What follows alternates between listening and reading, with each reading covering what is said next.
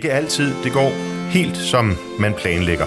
Heller ikke, når man laver radio om opera, som jeg har fornøjelsen af at gøre her på Radio 24 hver søndag. For da jeg sidste weekend var taget til Firenze med store planer om at skulle lave en udsendelse om Placido Domingo, der skulle synge Giorgio Giamon i La Traviata af Giuseppe Verdi, ja, så gik det helt anderledes, end jeg havde regnet med. For da jeg sad klar i salen, der viste det sig, at øh, Placido Domingo, han ville ikke synge den aften. Det var endda premiereaften, og Dot og jeg var taget til Firenze nærmest med det ene formål at høre ham. Men så gik det alligevel hverken værre eller bedre. For da vi var ankommet dagen før, ja, der havde vi spist på en restaurant, som en god ven havde anbefalet. La Bucetta. Og bedst som vi sad der og faldt i snak med tjeneren, så gik det op for mig, at La Bucetta lå i præcis det samme hus i Firenze, som øh, den gruppe Florentine Camerata kaldte den sig, mødtes i tilbage i det 15. århundrede. Vi sad simpelthen i det hus, hvor Bardi-slægten havde boet og bygget deres øh, familieformue og deres kunstneriske virksomhed op. Og se, det var jo heller ikke nogen helt dårlig historie til et radioprogram. Så tillad mig, kære lytter, at tage jer med på en rejse lidt syd for Alperne, ned til Firenze, ned til renaissancen, der hvor det hele begyndte.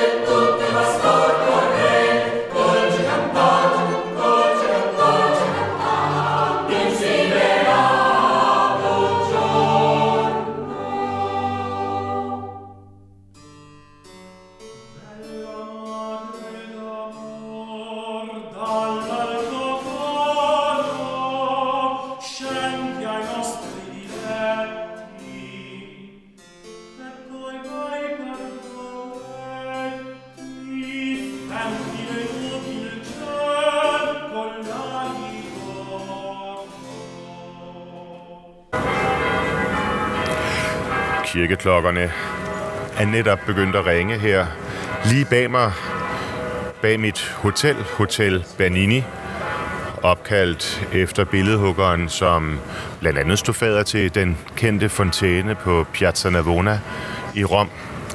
Men jeg er ikke i Rom. Jeg er i Firenze, og klokken er 11 her søndag formiddag, hvor øh, højmessen netop er afsluttet. I dag har jeg ikke været i kirke. Det er ikke et decideret fravalg, fordi jeg afholder mig på den måde ikke fra at gå til katolsk højmesse, hvis jeg ikke kan finde andet. Og sådan er det jo ofte her i Italien. Men jeg har simpelthen valgt denne weekend at være turist. Og jeg står her foran mit hotel, har netop indtaget en dejlig morgenmad i den smukke, smukke madsal, hvor der rundt under hele loftet er en lang frise af majestætiske, eller i hvert fald adelige portrætter af mænd, repræsenterende nogle af de familier, som har skabt det Firenze, vi har i dag. Med den fantastiske historie, som jo øh, også gør, at byen i sit navn har lagt øh, navn til både en florin, altså en betalingsenhed, og et adjektiv, øh, floritansk. Det blomstrende, det levende, det rige, det øh, kulturelle liv. Firenze er på mange måder udgangspunktet for europæisk kultur, og dermed også for dansk kultur. Og nogle af de herrer, som jeg har kunnet sidde og kigge på, nikke til, måske sende en lille tak for alt det, de har investeret her, mens jeg spiste min morgenmad, jamen det er familier som Salvagnoli, Balbo, Manin, Fanti, La Farina og mange andre, som hver især har øh, repræsenteret en tid og en indsats i det, som er øh, ja, renaissancens vugge.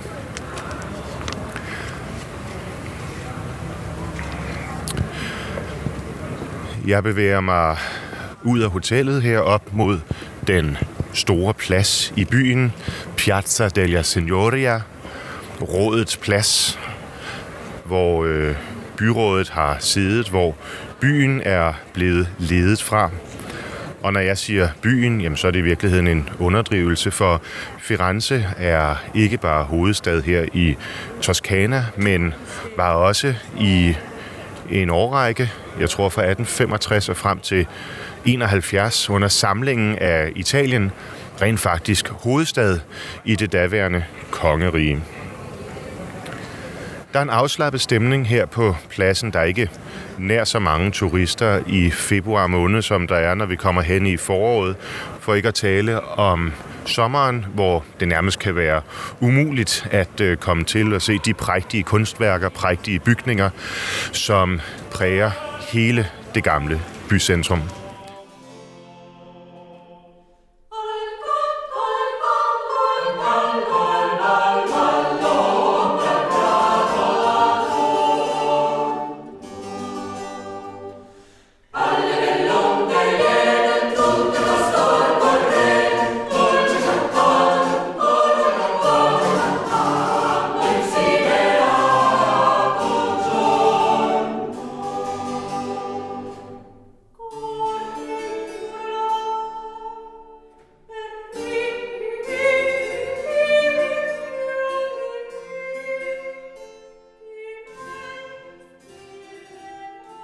Jeg nærmer mig Palazzo Vecchio, det øh, kendte i dag museum, hvor blandt andet Dantes dødsmaske ligger inde, og hvor en af byens mange imposante statuer pryder forsiden.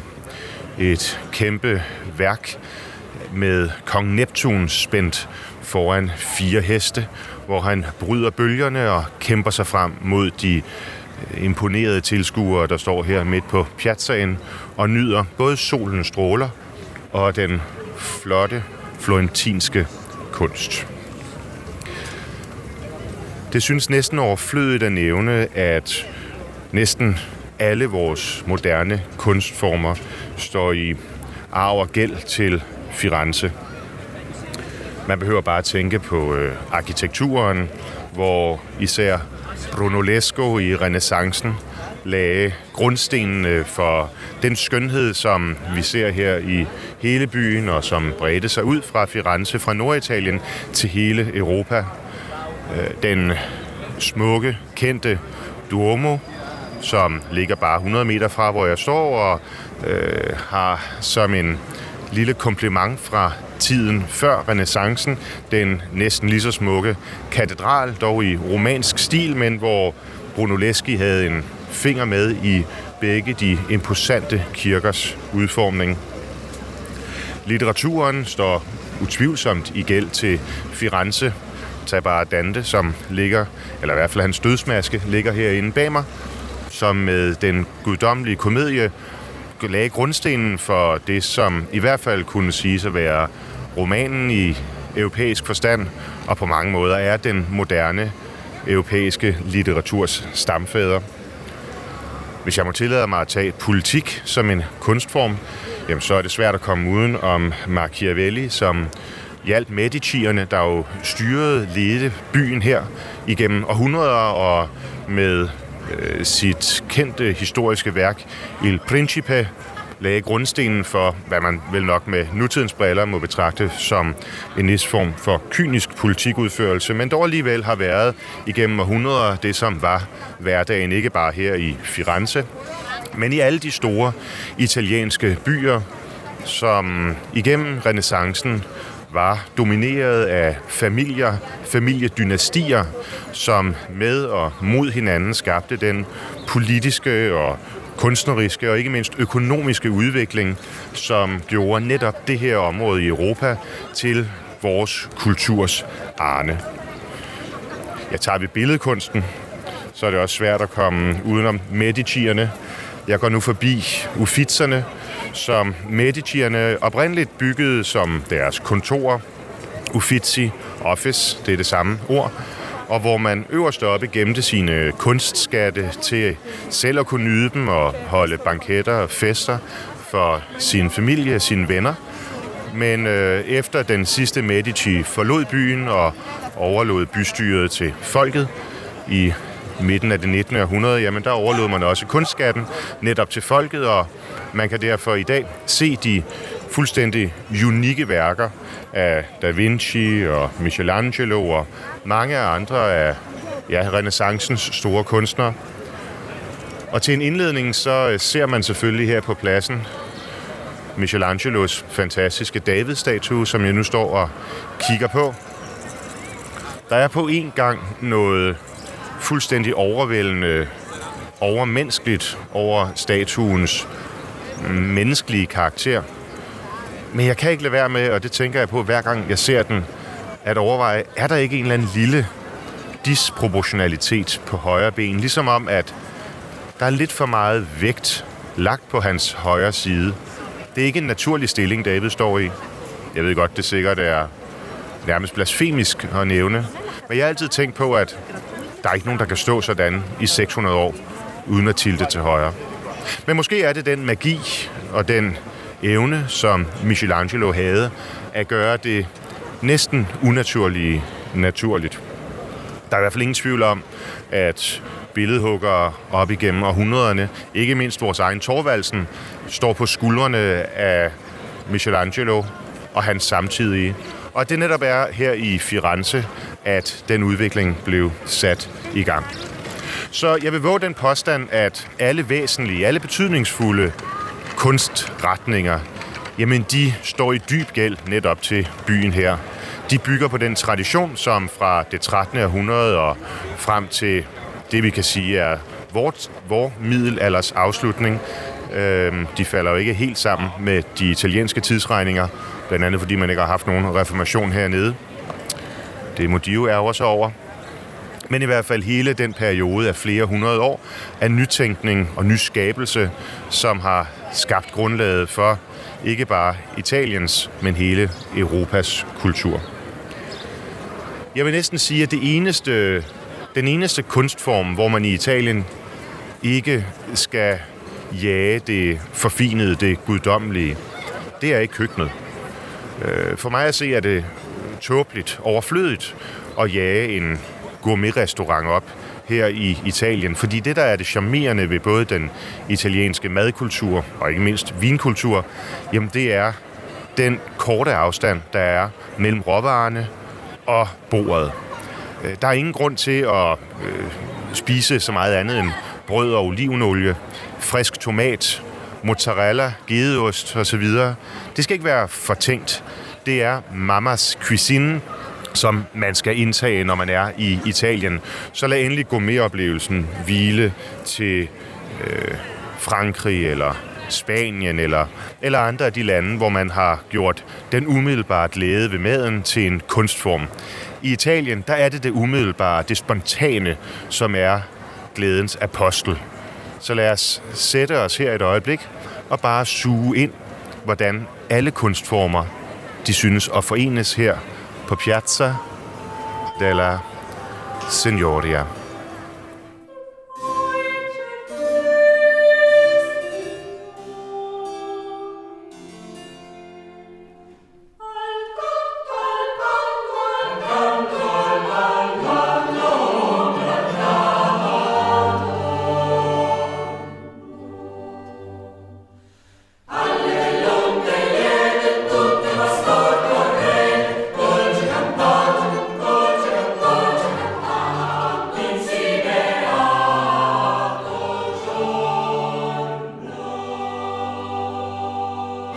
Efter at have siddet her et par minutter, beundret Davidstatuen, lidt eftertænksomt kigget på ufitserne og ja, overvejet den betydning, som en familie kan have for en by, bevæger jeg mig langsomt ned langs ufitserne.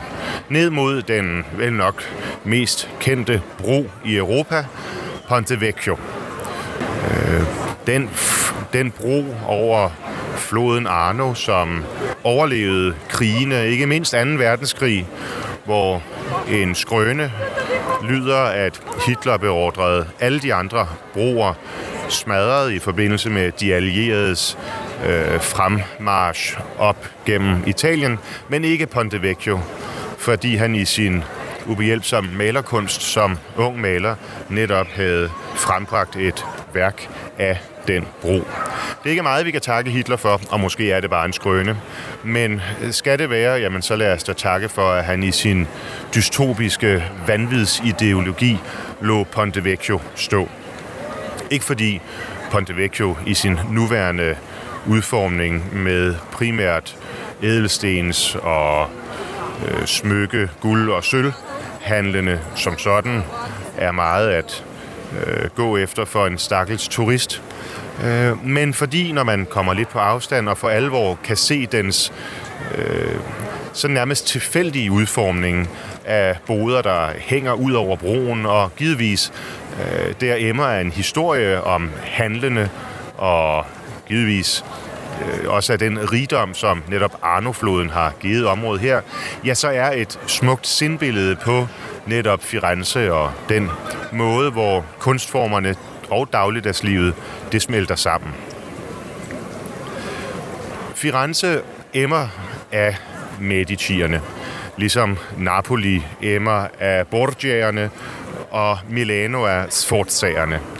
Disse stærke familier, som har bekriget hinanden og indgået alliancer med hinanden, men som først og fremmest i den interne rivalisering har skabt den storhed, som henholdsvis øh, Venedig med dogerne også, og Napoli, øh, Firenze og altså Milano kom til at udgøre. Hele den øh, sammenhæng, hele det bånd af kulturliv, som er fundamentet under vores liv i dag. Og her i Firenze, der er det så Medicierne, som har sat deres præg. Medicierne, som skabte deres formue øh, først og fremmest ved tekstilindustrien, som man let kunne få til at blomstre, netop takket være Arnofloden, hvor man både kunne få råvarerne fragtet hertil, men hvor dens til tider voldsomme kræfter også kunne skabe den energi, der skulle til for at få de store væve til at fungere. Og da den første spæde formue var lagt, jamen så tog Cosimo Medici nemt skridtet videre til øh, den bankverden, som igennem århundreder skulle lægge grundstenen for en ufattelig rigdom for Medicierne. En rigdom, som når man går her i Firenzes gader, er nærmest umulig at komme udenom. Og en rigdom, som i vidt omfang også er årsagen til, at netop Toskana kom til at sætte sit præg på hele Italien, på hele verden. Alene sproget bredte sig ud sådan, at de øvrige italienske dialekter langsomt blev mere og mere fortrængt. Og det vi i dag betragter som øh, hoveditaliensk, som det italienske sprog, jamen det er den oprindelige toskanske dialekt. Det er også den dialekt, man taler på La Bucetta, den lille restaurant, hvor Dot og jeg i går indfandt os for at indtage et, hvad vi håbede, dejligt, men også oprindeligt autentisk måltid. En god ven havde anbefalet os La Bucetta, og øh, ja, vi satte os for, at det skulle så være det første gastronomiske holdepunkt. Og jeg blev ikke skuffet. Pastaen var al dente og fantastisk.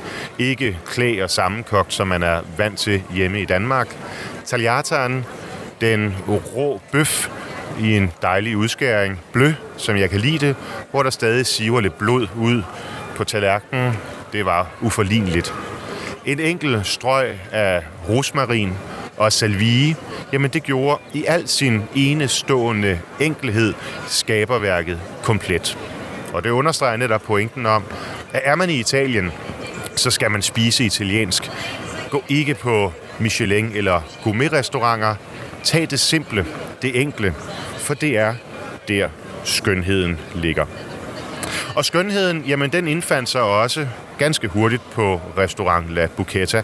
Ikke bare i maden, ikke bare i de to dejlige flasker, først en Chianti og siden en Brunello, som vi indtog, men også i, at det viste sig ved et rent tilfælde, at La Bucetta, jamen det er der Camerata-gruppen for 400 år siden samledes for at skabe det, der er netop dette radioprograms omdrejningspunkt, operaen.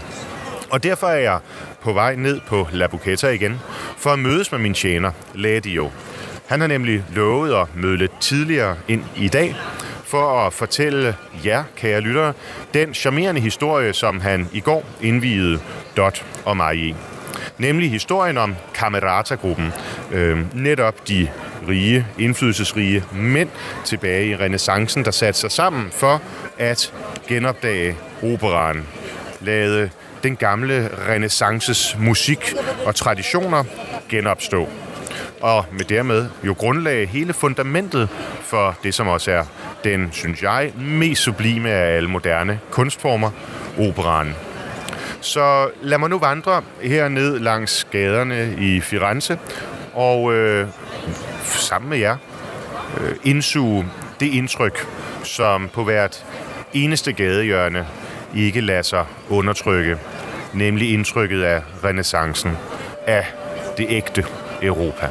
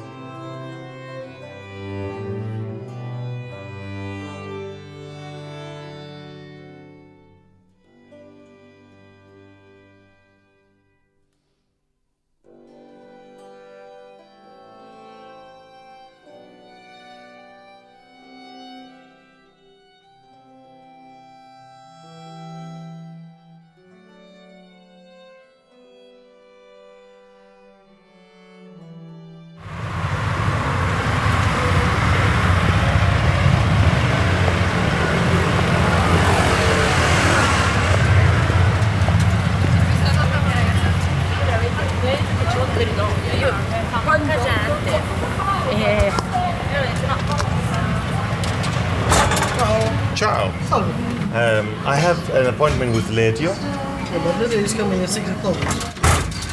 Um, I was here to make an interview about the house and the history with Camarata. Yeah, but he's coming in 6 o'clock, lady. So he's not here now. Okay. No. I, I texted with him that he would be here at uh, at 4:30. Um, Let me take some more. let me see. He says C. Yes, of course we can do 4:30 then. Would you check? I can ask. But today is... Ah, he says I'm coming soon at the restaurant, so he's on his way. Ah, okay. Okay, okay. We were here last night, uh, my wife and I. Yeah, Had a wonderful. Uh, yes, it was so great. Yes. Can I wait for him? Uh. Oh, welcome back, Mr. Thank you, thank you. Sorry? Do you need a glass of wine? Uh, not good, thank you. Леди, покажи мені при интервью, що на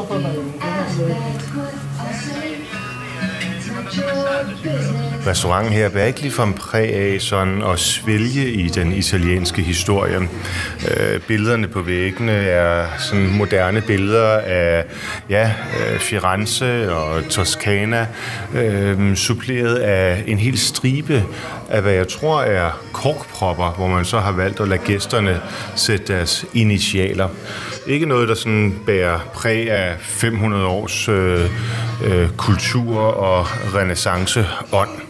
Men alligevel, huset, det er jo trods alt noget særligt. Og øhm, man kan sige, at min ven, min nye ven, øh, min gæst, eller jeg er jo egentlig hans gæst, jamen altså, han bekræfter sådan set alle fordomme om Italien.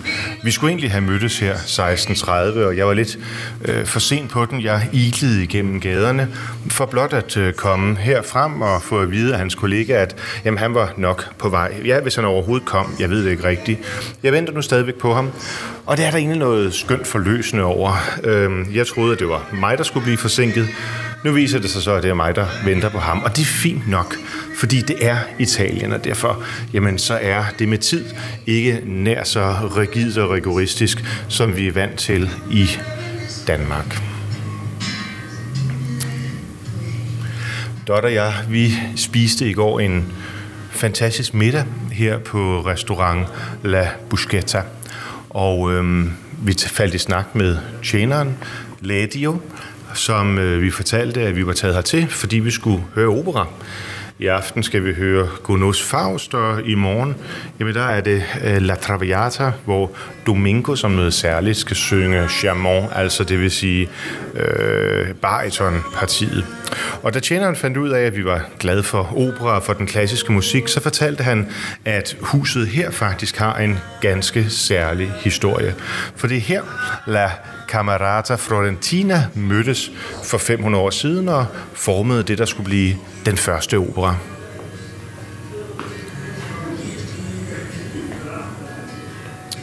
Det er ikke ligefrem opera, der er i højtalerne her på La Buscetta, som øh, ellers kan bryste sig af at være samme hus, eller holde til i samme hus, som La Camerata, altså den her gruppe af indflydelsesrige og velstående mænd tilbage i renaissancens afslutning, hvor de mødtes, og øh, jeg genopdagede det, som de i hvert fald mente kunne blive den græske tragedies, den græske scenekunsts genkomst til scenen.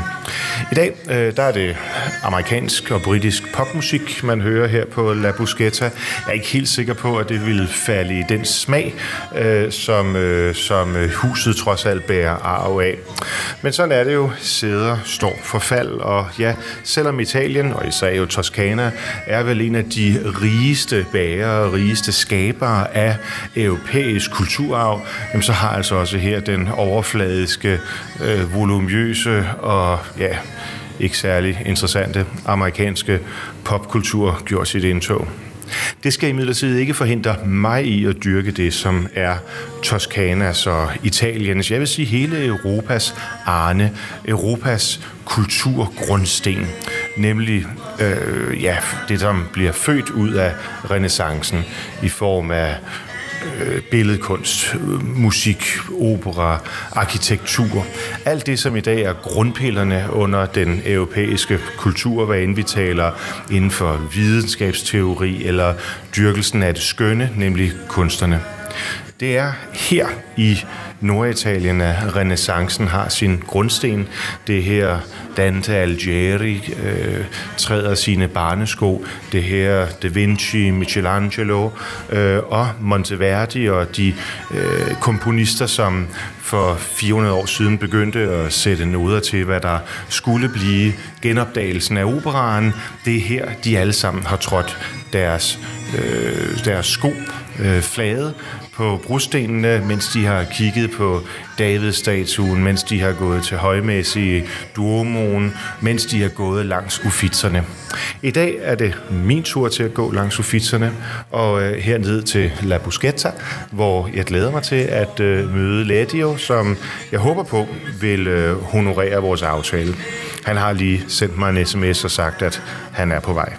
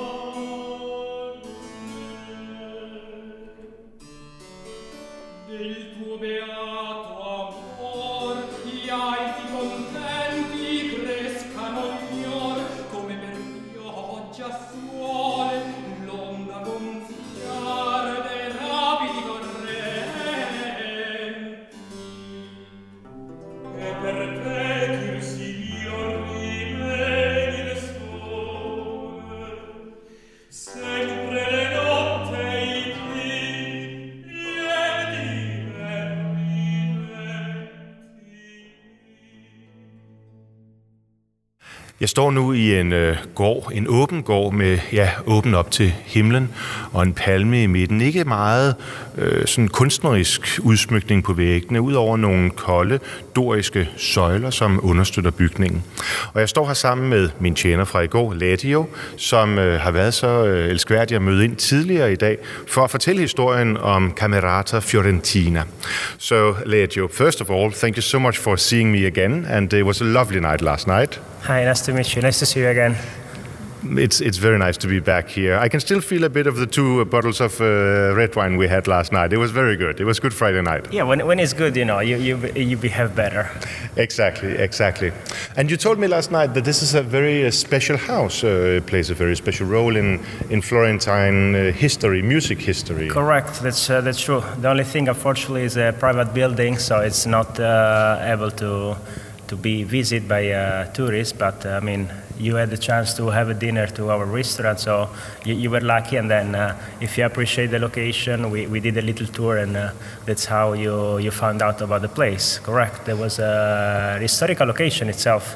Is the Palazzo Bardi alle Grazie building, and it's said that it's built from uh, Brunelleschi, the same artist of the famous cupola, the dome in Florence. So it's a very, very fascinating uh, location. And itself inside, as you can see now with me, have the uh, ceramics from the Della Robbia family, the Giovanni Della Robbia, very important family Oh, yes, in uh, yes, medieval yes. age in, uh, in Florence. in, in, in which period is 16th century? Uh, we're talking, yeah, 16th century, so end of uh, 1570, something like that, roughly. And it's as you can see, it's all how it built. So they they, they keep the renovation uh, a couple of uh, uh, decades ago, and uh, all you see is uh, uh, how it was built.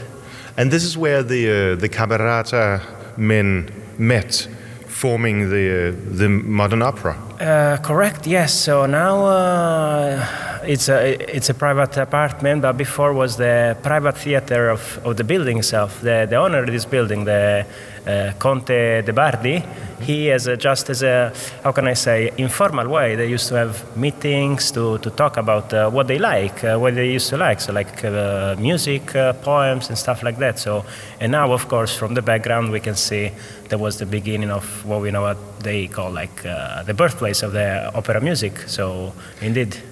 And how much do we know of that uh, time, of that period? Uh, do we know any of the, the people, uh, the men who formed the, the Camerata group, any of the composers uh, maybe visiting uh, Florence uh, at the time? Well, for sure, one of the participants was Galileo Galilei's father, Vincenzo, that used to meet up with other uh, artists, let's say, at, that, at the time. So, yeah, for sure, there's a huge name, we can tell for sure. Yes, a person who really formed the city of, uh, of Florence. Uh, there's a beautiful museum here I visited, uh, dedicated to Galileo and his science. That's true. Um, do you very often uh, tell the story to, uh, to customers in the restaurant? Do they come here to feel the ambience and the spirit of the Camerata group?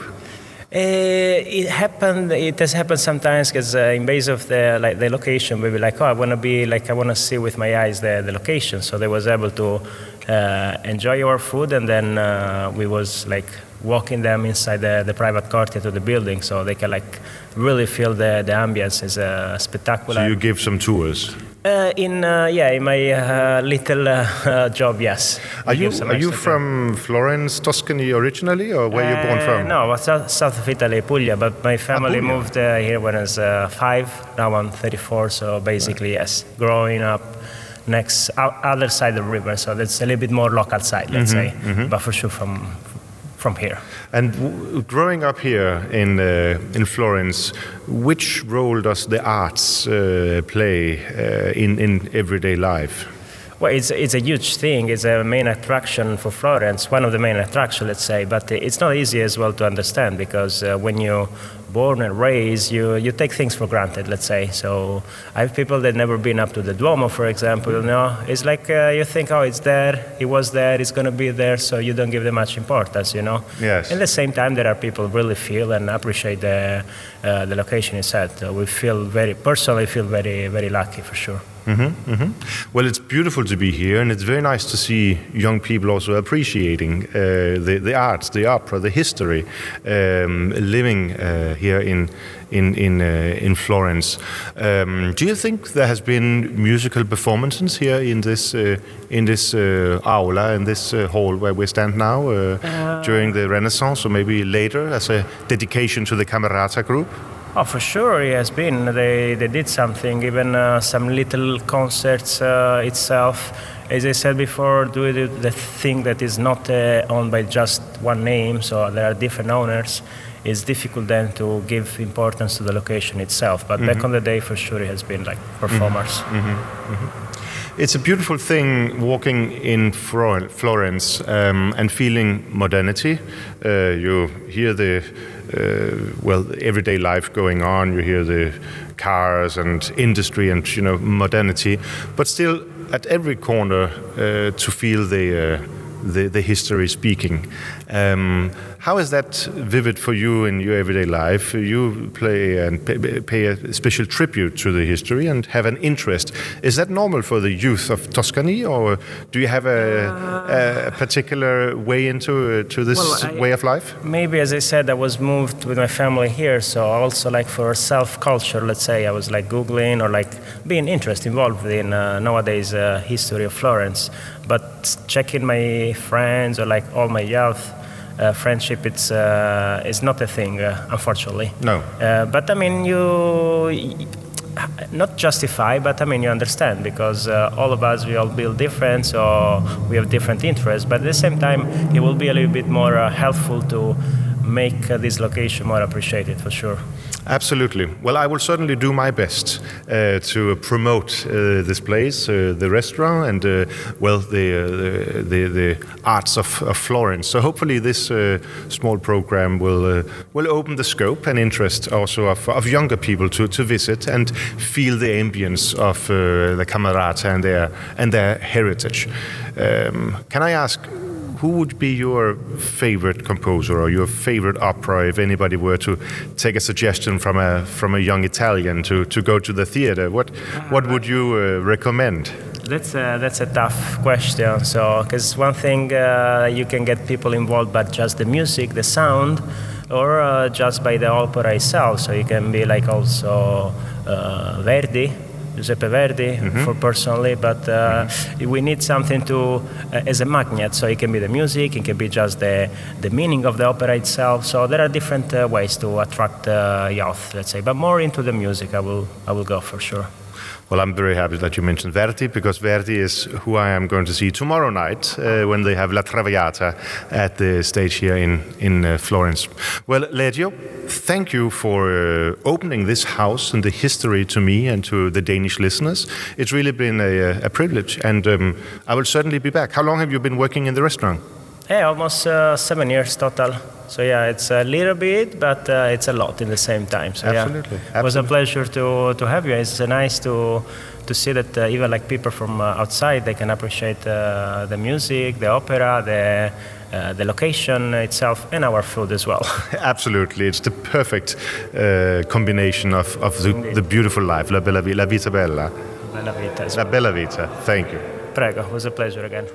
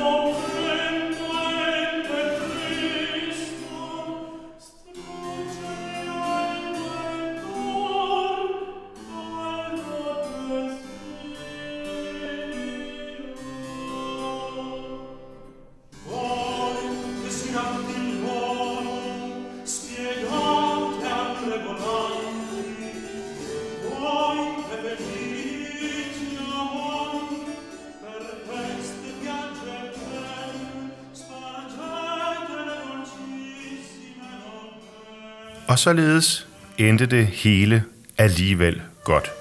Det var en stor oplevelse at møde Ledio og ja, se og fornemme det hus, hvor Kamerata-gruppen i sin tid lagde byggestenene for netop den kunstform, som i hvert fald igennem hele liv nu har betaget mig. Og jeg håber også, at øh, denne lille introduktion har betaget jer.